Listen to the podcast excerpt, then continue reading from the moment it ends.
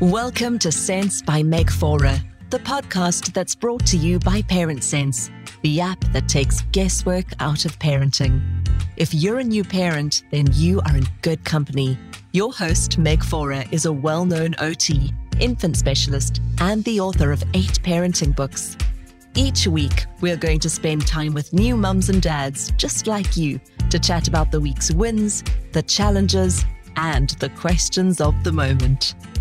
Subscribe to the podcast, download the Parent Sense app, and catch here every week to make the most of that first year of your little one's life. And now, meet your host. Welcome back, mums and dads. I am always delighted to be here each week with you. And as you know, some weeks we spend time chatting to new mums. We often chat to Cassidy and have been watching her journey with little Max. And then other times we have Bailey Georgiadis asking me a whole lot of questions that you've sent through, which of course the sessions I absolutely love. And we did one earlier this year on picky eating. But now, today, I have got the real expert, and that is Kath Megaw. She's a pediatric dietitian. She works daily with mums with picky eaters, and she's my go to person for all things feeding. She's also the dietary expert on the app. She feeds into all of the questions and makes sure that the information we give you on infant feeding is absolutely accurate and up with the latest science. And so I'm really, really delighted to welcome Kath to join us here today. Welcome, Kath. Thanks so much, Meg. Lovely to be here. Kath, I think just for the purposes of the audience, could you just give us a tiny little background on, on your education? I know you were at John Hopkins University, your kids, and your practice.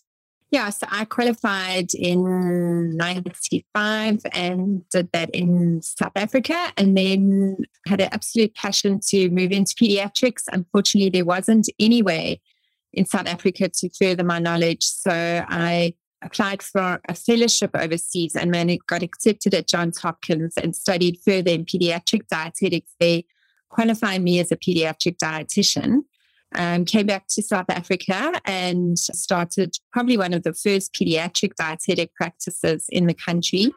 And then went on and had my own children and realized I actually didn't know much at all. so put in the theory into practice took on a whole new meaning when I had my own children and feeding my own kids, of which I've got Joshua, who's now 23, Teagues is 19, and my youngest is 16. So they have really challenged me in all my thoughts and ideas with my 23 year old being my picky eater. So he's uh-huh. kind of the uh-huh. poster child for picky eating.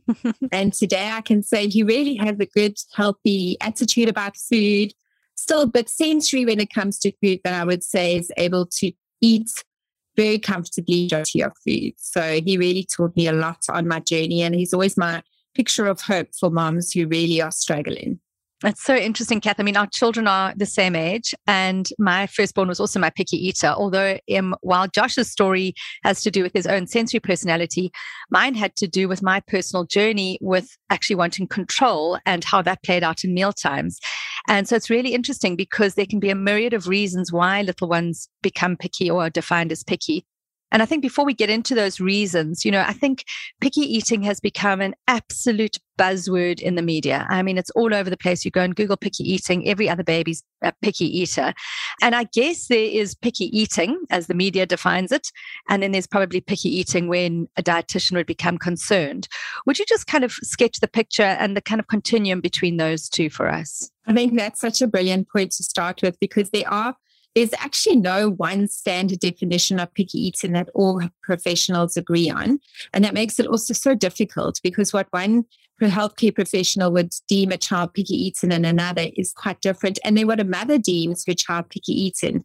So when they did a survey amongst a group of children, just fairly recently done, and they took it was about a thousand children across the UK and they did a survey as to how many were deemed picky eating. 80% of those children were deemed to be picky eaters by their moms. And that same group of children, only 40% were deemed picky eaters by the healthcare professionals. So there was a great discrepancy between a mom saying my child's a picky eater and the healthcare professional being concerned about the child's eating behavior.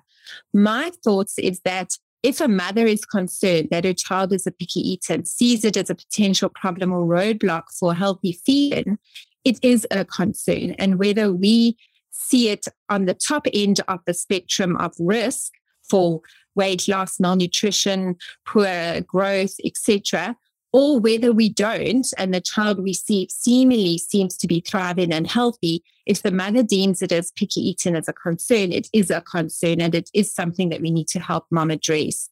Mm. And I feel very strongly about that.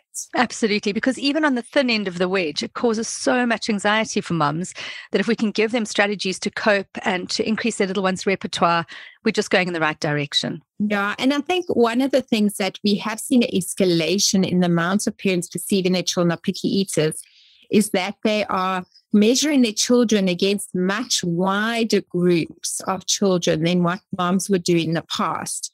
So in the past, they would really measure their children just against the mom and truck group or the mom and babe group or the little social group that they would interact with or the antenatal group. Now, the moms are measuring it against children across the world over social media, on big social media platforms and groups, which has got so much wider.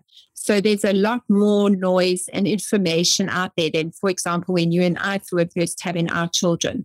So moms are the standards by which moms are measuring where their children should be at in the eating journey has changed a lot and their expectations has changed a lot, which is one of the areas I actually start with when working with the mom with picky eating is to first and foremost to establish what her expectations are that her child should be doing at this stage with eating, mm. whether it's feeding themselves, whether it's eating every single fruit and vegetable, chewing through a piece of steak, whether, you know, what is it that she's wanting her child to do that she perceives her child is not doing? And that's normally my starting point when I, I start helping them. Mm.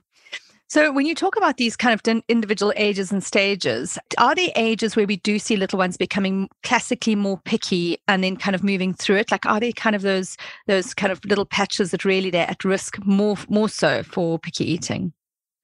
Yes. So if you look across the ages and you look even back to when we were growing up, around about the age between 18 months and three years old was that picky eating age group. And it's normally when the child starts toddling around and starts walking.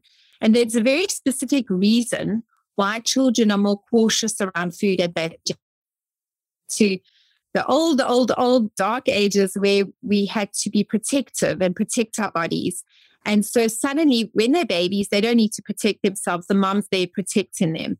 But as they are basically getting older, their taste buds, the bitter taste buds, increase the number in their mouth and they therefore taste that bitter oils, which are mostly present in vegetables and plants. And so that is why they often go off the green plants and veggies. And it's actually there to protect them. Now we know they're not going to die from broccoli, but they might look like they're going to die from eating broccoli. And that is just instinctive that taste. And so taste bud training becomes really important in this age group but it's very difficult to do it when they visually look and perceive that broccoli as bitter. Whereas they, when they were a baby, they tasted the sweetness of the broccoli. They didn't taste the bitterness. And that's why moms will say, but they ate everything. And then they suddenly don't. And so that's one of that's one of the physiological reasons. And a more psychological, emotional reason is that they are now developing an ego, a self. Who am I? I actually have control a bit of my world.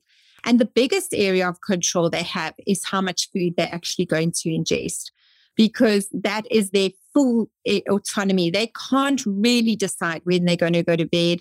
They can't really decide about all the other things, and they do push the boundaries in everything. But the one area that they can be quite successful in pushing the boundary is in food. And then, of course, as moms and dads, we get very anxious and that we kind of show them how important food is. And that just makes it seem like an even soft, a bigger target for them to, to go for. So that's why around that age group, you do find that there is this exponential increase in picky eating and why we need to start to put certain things into place around that age group. So that's fascinating. So the one big stage then when we can expect picky eating is in those toddler years at 18, to 18 months to three years old that you mentioned. And it has to do with our taste buds and it has to do with control issues. Is there another age and stage where we see an increase in picky eating, or is it really just a toddler thing? I mean, is there a time at around nine months or somewhere between six and 12 months where mums can see picky eating arise, or is it really a toddler issue? So I am actually, interestingly enough, seen it a bit earlier in previous years, um, decades maybe. And there's various thoughts that I have around this. I think the anxiety that mom comes to the table with or dad comes to the table with definitely can play a role. So, and, and this is a, something I'm really bringing more and more into when I give talks and, and when I consult is to just ask parents to be aware and mindful of what environment they are creating around food. Because without even knowing it or realizing it, the more anxiety or busyness or activity around the feeding time, it can detract and make feeding seemingly more unpleasant for the child. And if all of us, anything that's pleasant, we want to go towards, something that's unpleasant, we move away from. And so I think it's really important when it comes to eating that there's got to be a motivation and a reason why a child would want to eat. So that can then have an impact earlier than 18 months in the child's environment, possibly. And then because I think it's also really important, we've given an age group range, but I think some children can develop those taste buds and be more sensitive to those taste buds earlier on. They sen- their different sensory personalities, as you and I discuss often, can have a huge impact as well as to the pickiness and the choosiness around foods. And so we mustn't discount that the early feeding. And I think different children respond to different methods of introducing solids. And so if we haven't quite understood our child and, and what works for them, it might come across that they're being picky. Meanwhile, they just need a different way of actually being introduced to food. If you enjoy my podcast, I would like to share one of my favorite podcasts with you The Honest Hour. Christina Mazurek is mom to two boys and a third little boy on the way. She's an American expat living in Cape Town, South Africa since 2008 and decided to start sharing her experiences in parenting since 2017. Having grown up in a dysfunctional family environment in her own childhood, which led to her adoption at the age of 10, Christina is passionate about finding purpose and presence in parenting, as well as exploring our own opportunity for healing and personal growth as we navigate the world of parenting our own children. Christina believes in ending the trauma cycle and that in parenting our own children, we can learn how to reparent ourselves. So pop on over to Christina's podcast, The Honest Hour. So we've kind of got these um, ages and stages where we tend to see picky eating. You've touched very nicely on what can contribute to or cause picky eating, and we've spoken about the bitterness taste buds coming out. We have spoken about pushing boundaries in the toddler years. You have now alluded to the sensory personalities. You mentioned something interesting there around the way in which children were weaned. And I think there is that, plus other impacts on the likelihood of picky eating. Can you talk a little bit about that? Yeah, so I think in the past, you know, we we've gone through huge different um, stages, uh, ways of weaning children over the years, from the age that we wean children to how we wean children. We settled for many, many years on a very professional led approach where we would kind of decide on the amount of food, puree it up, give spoonfuls of it, to then kind of a kickback to that approach, which was the baby led weaning approach where basically no food is mashed, no food is measured. Babies kind of just are free to choose and eat how and what they are, what foods they're exposed to. And both hold value and both hold risks. And I think that's very important. And I think bringing the two pr- approaches together where there's elements of order is quite helpful, but at the same time, a level of autonomy where the child can explore food because that's what food is about. And I actually, when when we encourage in parents and they start in their weaning journey, I encourage them to start off with exploration before we get to the very, very standard approach of okay, starting with this meal, the next meal. So just let your child be around food. Give your child a taste, a lick of your apple, mush a bit of the butternut and pop it in their mouth. Let them just smell the food that's going on in the home if you are sitting eating, let them sit on your lap with you, see what's going on, and remembering that it's a skill. So feeding is a skill that needs to be learned. And the more they're around watching you eat and watching you feed yourself, the better they're going to be at learning that skill themselves. And I think the professional led approach had a very much isolated feeling. You pop the child in a high chair separate from you. The only person eating in the house is the child at that time. And you've got this closed bowl which they can't see the contents of, and you feed in it. And that approach has many risks to it in that it's disengaging the social impact of food. The child can't mimic you eating because they're not watching you eat. So they're not learning from you with that skill. And the child is not able to participate and see. So if you've got a child that's a bit more hesitant, as we call them, the slow to warm up child, they're not sure can they trust what you feed them because they don't see you eating it, you know? If you've got a child that wants to engage you socially, like a little social butterfly, they can't they can't engage in a in a joint eating. There's nothing worse than going out with a friend and you said you want breakfast and then the other person doesn't want and you end up eating that on your own and you're the only person eating at the table. And it's not fun. It's much more fun if you're all engaged and eating together. And and for children, majority of them, that is exactly the case. So I think it's very important that the feeding environment, whatever you're more comfortable with, if you like a bit more ordered approach, or if you like a bit more relaxed approach, that you have your child engaged, whatever way your child needs to be engaged. And like we often speak about the two bowl approach, where the child can participate in the feeding either through touching the food, having the food on their little tray, or having the food in front of them if they're sitting on your lap and you feed in at the same time very much a joint a joint thing with them feeding you eating is so so important when it comes to weaning and to set up a happy time. I really am encouraging parents to make feeding as this is a time of connection. This is a time of interaction between me and you. And I think if we make feeding more and more about that, we're going to find that the picky eating is going to become less and less over time, especially the picky eaters that aren't from a medical point of view. You know, I'm not talking about those children that have had tragic hospitalizations and or born prematurely or have certain disabilities that they aren't able to feed. I'm talking re- about a child who has been developing, had a general normal journey, but just come in with this pickiness. And so having having an environment where they look forward to mealtime is wonderful. And you often find in the toddler years this a sibling has come along.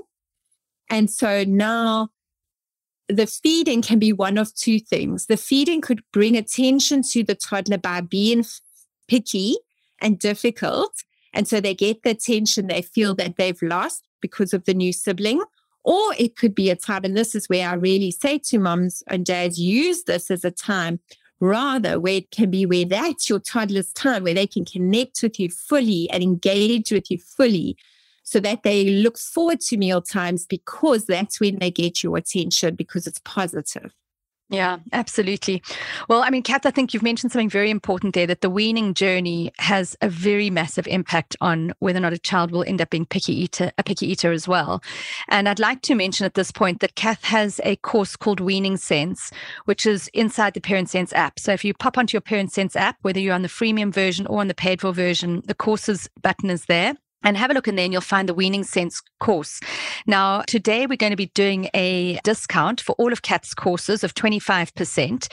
You just have to use the voucher code Kath Podcast 25. Um, that's all caps Kath Podcast 25, and you can use it on Kath's Weaning Sense course. And you can also use it on Kath's Picky Eating course, which is coming into the app shortly. Probably by the time this podcast goes live, it'll be in the app. So um, do go and, and, have a look at that, mums and dads, because there's just a, a wealth of information. So, Kath, having spoken a little bit about why it happens, the typical ages, and what it is, I think it's time now to go ahead and have a look at what we need to do about it because that's actually really what everyone wants to know. I mean, our mums who feel like they've got picky eaters just want to know what they can do. So let's have a look at a couple of different types. One of the classic picky eating, and probably maybe the most common picky eating that I come across, are the beige diet babies or the white diet babies who just get very stuck on fried food, processed carbohydrates and dairy. So all of our beige and white foods. And we see that so commonly. Um, what would you be saying to a mom who has got her little one stuck in a beige diet? often with those children where they've kind of devoided most of the protein and veggies and all the colors, as you say, which is are the veggies and fruit, there's often at that point, depending how long it's gone on for, there could be a few deficiencies. So I always say, let's start with doing a little bit of nutritional rehabilitation. Because if you break your leg, you might need crutches for a while before we can do get you walking and remove the crutch. So the crutch might be given a bit of a nutritional supplement, given a good multivitamin, and you will use that for a period of time. It's not forever in a day, but you're going to use that to restore the micronutrients that actually have been missing over a period of time because the body is very interested. And I think it's a survival mechanism where the body doesn't get something and eventually it just says, okay, I'm not going to plan on it. So I'm not going to ask for it. I'm just not going to get it. And so there becomes this lack, almost apathy towards choosing foods and that that are what the body's actually needing. So we actually need to give that nutrition and then when you start to remove it, the body actually wants it. So that's kind of the nutritional rehab just to restore that. The other thing that's really important is on those diets is have a look at how much sugary foods and refined carbohydrates you give in and start to switch those over. And I think what we need to remember is that we are empowered as parents. We do actually have a lot of say in what comes into our homes. We have a choice when we go to the shop. We, we can make wise decisions and don't be scared of them. Don't be scared of making those wiser choices with regards to less refined foods, less sugar, less fried, because children, they will push the boundaries, but eventually they will give in to needing to eat. And that's why I like to have the nutritional supplements often on board to give at the end of a day. And that could be like a milky drink here, wherever you are in the world, in all the countries, there will be some form of good pediatric nutritional supplement that you can use.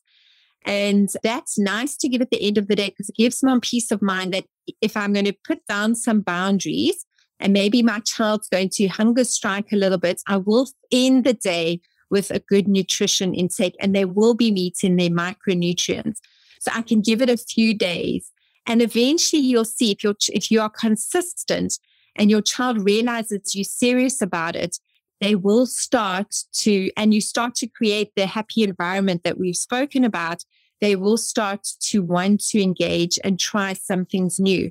Now, I'm not talking about putting a whole plate of broccoli and all the veggies in there. But what I'm talking about is creating first start, but just making healthy choices of the current foods that they do like. So, for example, if they only eat white bread, choose a healthier version of bread that they can start eating. If you were using a peanut butter, for example, that had sugar in, change it to a peanut butter without sugar in. If they are often a child who's a picky eater will be very happy to eat a range of sweets and chips and chocolates. So cut out those treats altogether and I'm really serious about that because it's not going to be, you're not going to be depriving them. You're actually going to be benefiting them by doing that. Because a recent study that came out of John Hopkins showed that by removing artificial sugars and refined sugars from a child's diet, led them to actually seek out fruit. Hmm. And they started to go towards the fruit bar. It was a phenomenal study with a large group. There were 4,000 families and they actually saw an amazing result across the board of them going for sweeter veggies and fruit from children who were not eating fruits and veggies. So because our bodies need our bodies need sweetness, we all do. But if we can get it in a form of a chocolate versus broccoli, hey, who's going to not choose the chocolate? Now remember for a child, they cannot distinguish the value of broccoli over chocolate. So it's like me saying to you, Meg, if you eat broccoli or you eat this piece of chocolate, you'll get the same amount of calories. They're both calorie free. They both have the same nutrition. They're both going to do the same thing to your body. You're going to choose possibly the chocolate unless you absolutely love broccoli. But you know what I'm saying? In their mind, there's no differentiation between food. So they are making the choice based purely on taste and, and safety and security, what they know. So mm-hmm. it's really important that this advice is very much for that healthy, neurotypical, picky eater child. And, and they definitely will take on trying out different fruits and sweeter things that are more natural if you're removing those other options from them in the beginning, especially while you transition them onto a healthier diet. So set the boundaries, make food fun. Remember, your responsibility is when they're going to eat. It's going to be where. So you're going to decide on the, the environment. Are we going to do a little picnic? Are we going to do sitting at the table? What I'm going to feed you. You're going to set them up to win. So start with the familiar foods and then have available a new food or food you would like them to have tried or food you knew that they ate in the past. So you know that they had a taste for it and try those again. And then you, what they're going to eat in that meal then and how much will be totally up to them. So you won't be force feeding them, but you also won't be doing short order cooking. So if they don't like what you presented them with, you are not going to go back into the kitchen and make another meal because then you are basically being their short order cook. And that's not sending them a, a good message. And know that they've got opportunities in the day to eat. So give them at least six opportunities to eat. And equally so, give them equal opportunities of not eating when you and them engage not eating. So do something outside of food with them mm-hmm. so that their relationship is not entirely based on you trying to feed them, but you just engaging with them in other areas. And that is really, really important. This episode is brought to us by Parent Sense, the all in one baby and parenting app that helps you make the most of your baby's first year. Don't you wish someone would just tell you everything you need to know about caring for your baby? When to feed them, how to wean them, and why they won't sleep? Parent Sense app is like having a baby expert on your phone guiding you to parent with confidence.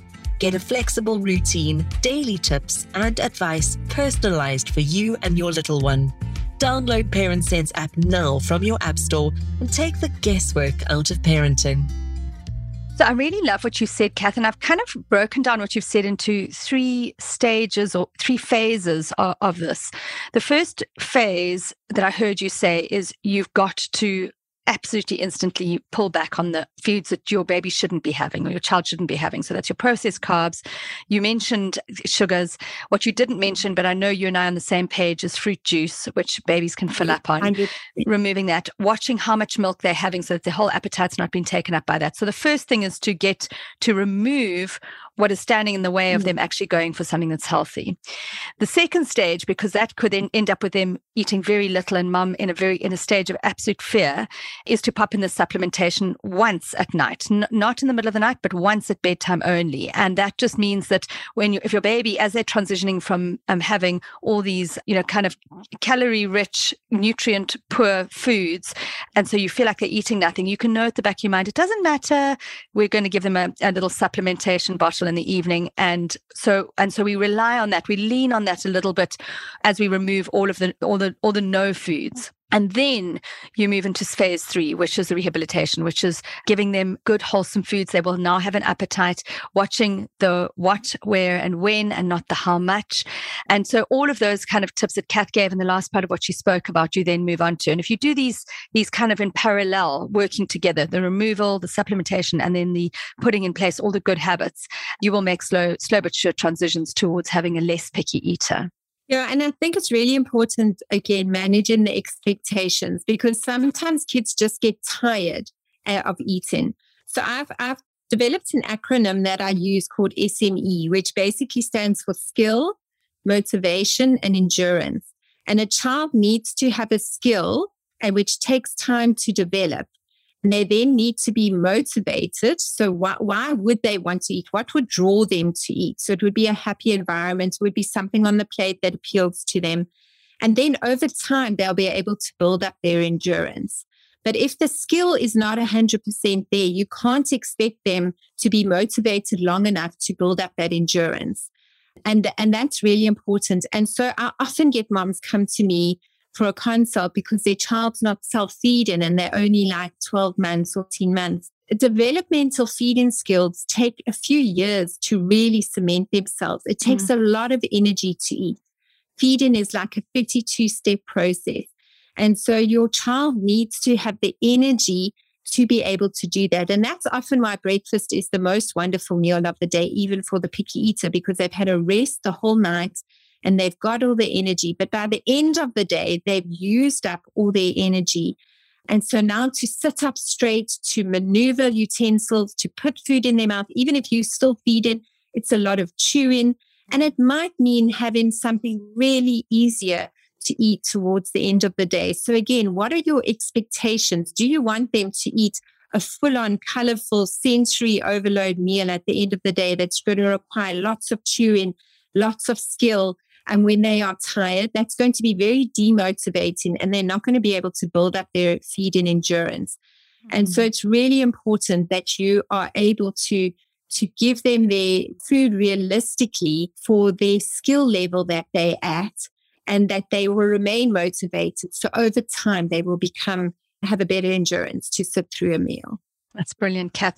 Kath, I've got a hundred more questions, which I'm not going to go through. Things like what to do when your baby's gagging with everything, what happens if your baby really won't eat anything at all, and what happens if your baby's losing weight.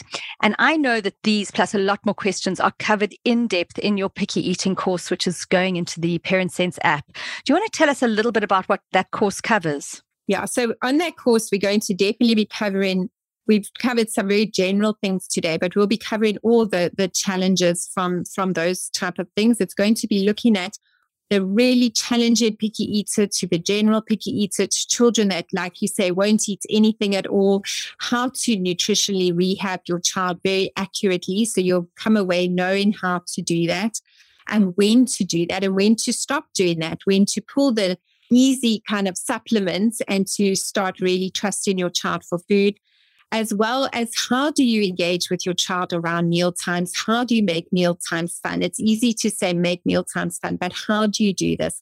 How do you dialogue with them around, around food and different skills for different ages? What do they look like? What can you expect from your one year old versus your three year old versus your four year old?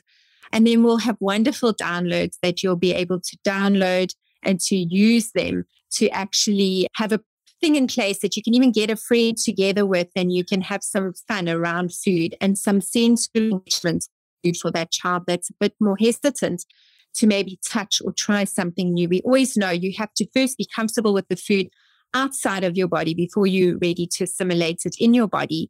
And we have a whole lot of exercises on the course that will enable your child to be able to do that. I'm super excited for that course, Kath. And as I mentioned earlier, if you use the voucher Kath Podcast, all capital letters 25, Kath Podcast 25, you'll receive a 25% discount off either of Kath's courses, the Weaning Sense course and the Picky Eating course. So, Kath, thank you so much. As usual, just so much fabulous information, so many little tidbits of practical tips that mums can take away. So, thank you for your time, as always, Kath. Thanks, Meg. Thanks, everyone. Thanks to everyone who joined us. We will see you the same time next week. Until then, download Parent Sense app and take the guesswork out of parenting.